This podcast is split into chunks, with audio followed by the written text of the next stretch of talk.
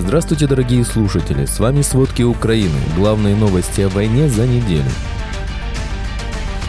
Для удержания юга Украины в условиях контрнаступления ВСУ российские военные развернули резервную армию. В Балтийском море в этом месяце пройдут масштабные учения стран НАТО по отражению возможной российской агрессии. Путин заявил о планах подготовить миллион операторов дронов. В МИДе назвали техническим вопросом публикацию карты Китая с частью территории России. Патриотическое воспитание введут в детских садах России. Обо всем подробней. Сегодня, 2 сентября, в Санкт-Петербурге вспыхнул масштабный пожар. Огонь охватил местный комбинат. Об этом сообщают российские СМИ. Отмечают, что огонь охватил 1400 квадратных метров. Спасатели присвоили пожару второй ранг сложности. На месте работают МЧСники. Напомним, во вторник, 29 августа, в центре Москвы произошел большой пожар. Тогда вспыхнули складские помещения, расположенные рядом с железнодорожными путями. На складах, среди прочего, было имущество российской РЖД. Следует отметить, что пожары в столице столицы России и Подмосковья заметно участились за последние месяцы. Вечером 22 августа в российском городе Истра в Подмосковье произошел пожар на строительном складе. Ночью 1 сентября Минобороны России заявила, что якобы украинский морской беспилотник пытался атаковать Крымский мост, но якобы был уничтожен в акватории Черного моря. Об этом информируют российские СМИ и Минобороны России. Несмотря на сообщение об отражении атаки беспилотником, оперативный штаб сообщил, что движение автомобильного транспорта по Крымскому мосту временно перекрыто. Также россияне заявили, что якобы перехватили украинский дрон на территории Белгородской области около 23.00 1 сентября. В сети обнародовано эксклюзивное видео спецоперации в российском Пскове, когда во время атаки на аэродром было уничтожено два самолета Ил-76 и еще два повреждено. Видео с логотипом ГУР выложил общественный активист Сергей Стерненко в своем телеграм. Ролик длился 19 секунд. На нем видно, как дрон сбрасывает взрывчатку на самолеты, стоявшие на аэродроме. Общая сумма ущерба, нанесенного России, составляет около 200 миллионов долларов. Во время спецоперации была задействована украинская технология.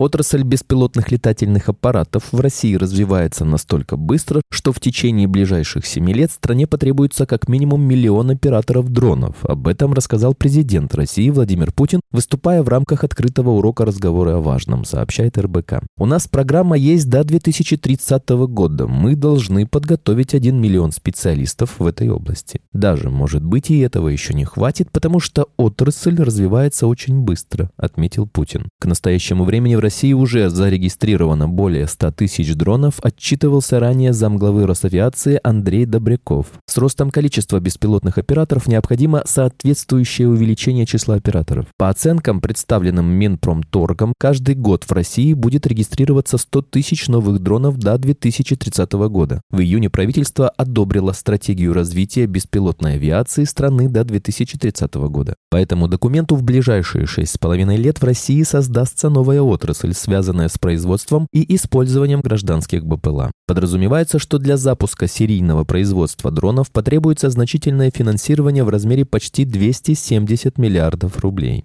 Для удержания юга Украины в условиях контрнаступления ВСУ российские военные развернули резервную армию. Для этого они передислоцировали подразделения из Луганской области. Об этом говорится в отчете Института изучения войны. По словам главы Главного военного управления разведки Украины Кирилла Буданова, российские военные развернули части новой резервной армии, 25-я общевойсковая армия, чтобы дать возможность подразделениям, которые сейчас находятся на передовой в Луганской области, передислоцироваться в сторону для защиты защиты от украинского контрнаступления на юге Украины. По мнению специалистов института, 25-я общевойсковая армия вряд ли будет боеспособной, учитывая ее поспешное развертывание. По данным института, украинские войска продолжили наступательные действия вблизи Бахмута и на западе Запорожской области и достигли определенного прогресса 1 сентября. Геолокационные кадры показывают, что ВСУ незначительно продвинулись северо-западнее Клещеевки, 7 километров юго-западнее Бахмута. В Балтийском море в этом месяце пройдут масштабные учения стран НАТО по отражению возможной российской агрессии. Об этом пишет Reuters. Отмечает, что к учениям приступят около 30 судов и более 3000 военнослужащих. Обучение «Северные берега» будут длиться две недели и должны начаться 9 сентября. К ним будут привлечены силы всех балтийских государств НАТО, а также Швеции, Канады, США, Нидерландов, Бельгии и Франции. В издании добавляют, что они будут отрабатывать десантные операции и удары с моря по суше. В ряде населенных пунктов на захваченных территориях Украины зафиксированы случаи, когда старшеклассники, не получившие паспорт России, временно не допущены к занятиям в оккупационных школах. Об этом сообщает Центр национального сопротивления Украины. Так, в Херсонской области школы передали в так называемые отделы миграции списки учащихся, не имеющих паспортов России. Теперь у учеников есть 10 дней, чтобы исправить ситуацию, и только тогда они будут допущены к занятиям. Заметим, что ранее россияне на временно оккупированных территориях выдавали школьные наборы детям, у которых родители имеют паспорт России. Всем другим детям помощь не предоставлялась. Дания увеличит пособие на развитие Украины до 60 миллионов долларов в 2024 году. Закон о финансах на 2024 год предусматривает увеличение правительством помощи в рамках финансирования Украинского фонда для гражданских нужд в Украине и странах восточного соседства, Грузии и Молдове. В частности, средства пойдут для неотложной помощи жертвам войны и скорейшего восстановления Украины. В частности, речь идет о восстановлении критически важных объектов инфраструктуры в сфере электро- и водоснабжения. Кроме того, по просьбе Украины правительство Дании взяло на себя ответственность за восстановление города Николаева, где будет обеспечен лучший доступ населения к воде и топливу, восстановлены и отремонтированы жилые районы, школы и медицинские учреждения. Кроме того, Дания будет уделять больше внимания Грузии и Молдове с целью ускорения реформ и процессов демократизации.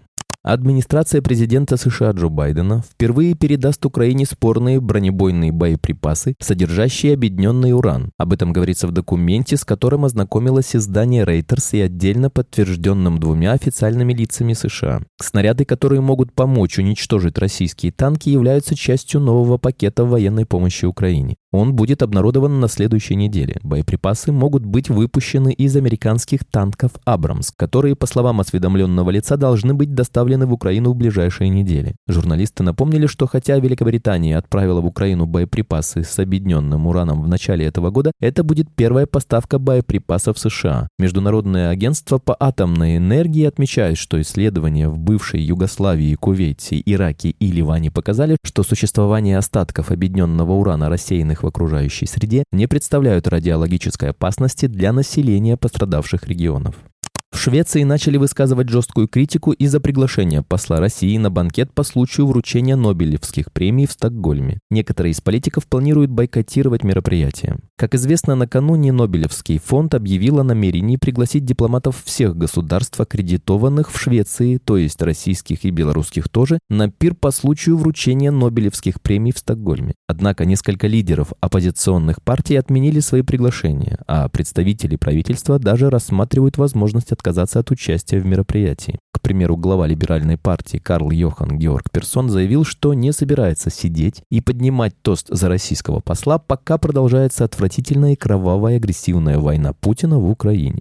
Австралия передаст вооруженным силам Украины антидроновые комплексы «Слингер». Они способны сбивать вертолеты и шахеды. Как заявили в компании-производители, они гордятся поддержкой украинской армии и народа Украины и уже подписали контракты для ВСУ. Стоит отметить, что «Слингер» может противодействовать многим целям, включая дешевые дроны-разведчики. Публикация Пекином официальной карты, где часть российской территории обозначена как китайская, является техническим вопросом, заявил РБК источник в МИД России. По словам дипломата, который пожелал сохранить анонимность, отображение границ России на китайских картах не меняется с 1989 года, несмотря на то, что в 2008 году был решен вопрос с территориальной принадлежностью острова Большой Уссурийский. Двусторонним договором, который подписали президент России Владимир Путин и руководство КНР, половина острова отошла Китаю вместе с островом Тарабаров под Хабаровском. На официальной карте Китай объявил своим весь остров Большой Уссурийский, но в МИДе настаивают, что это никоим образом не влияет на юридические результаты пограничного урегулирования Москвы и Пекина. Вслед за школами в вузах, где с 1 сентября работают советники по воспитанию и проректоры по воспитательной работе, аналогичные должности могут появиться в детсадах, сообщила на форуме «Территория смыслов» глава Росмолодежи Ксения Разуваева. По ее словам, сейчас ответственные за работу с молодежью есть даже во всех крупных компаниях, а отдельные ведомства по молодежной политике созданы в 60 субъектах России. Пока здесь нет детских садов, но это наш следующий шаг, и в детские сады обязательно придем, сказала Разуваева. В 2023 году правительство в шесть раз увеличило расходы бюджета на воспитание патриотизма у граждан в рамках национального проекта образования. На эти цели выделено 39,7 миллиардов рублей против 6,47 миллиардов годом ранее. Расходы на патриотизм почти в 4 раза превысили финансирование цифровизации школ. Оно сокращается с 12,3 до 11,2 миллиардов рублей. И более чем в четверо ассигнования на федеральный проект «Успех каждого ребенка». Они уменьшаются с 11,5 до 9,5 миллиардов рублей. Спасибо, это были все главные новости о войне России с Украиной к этому часу. Помните, правда существует, а мы стараемся сделать ее доступной. Если вам нравится то, что мы делаем, пожалуйста, поделитесь этим подкастом с друзьями в России. Также, если вы хотели бы помочь нам делать материалы еще более качественными, пожалуйста, оставляйте фидбэк. Это очень важно для нас и для распространения правдивой информации. До встречи.